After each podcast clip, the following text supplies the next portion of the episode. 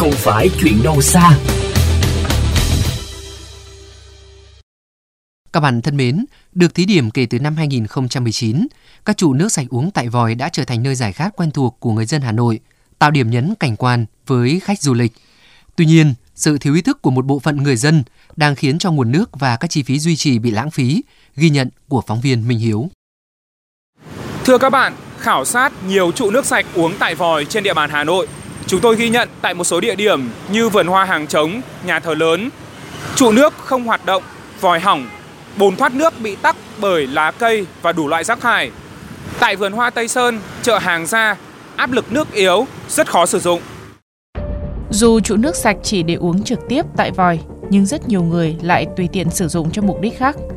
Cầm can đựng loại 5 lít để lấy nước, anh Nguyễn Văn Đồng ở phường Lý Thái Tổ, quận Hoàn Kiếm phân trần.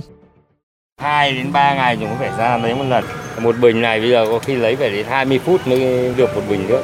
Cái đợt hè nóng quá này thì lấy ít này về làm đá cho trẻ con nó uống nó, nó sạch sẽ hơn. Trả lời phóng viên kênh VOV Giao thông, đại diện Sở Xây dựng Hà Nội cho biết hiện thành phố có khoảng 40 trụ nước sạch uống tại vòi miễn phí do các nhà tài trợ lắp đặt, quản lý và duy tu. Lý giải tình trạng nước chảy yếu tại một số trụ, ông Lê Văn Luyện, giám đốc công ty cổ phần sản xuất kinh doanh nước sạch số 3 Hà Nội, đơn vị quản lý 8 trụ nước uống tại vòi ở quận Hoàn Kiếm cho biết, hệ thống lọc có công suất khoảng 1,5 lít trong một giờ, trong khi nhiều người vô tư xả nước.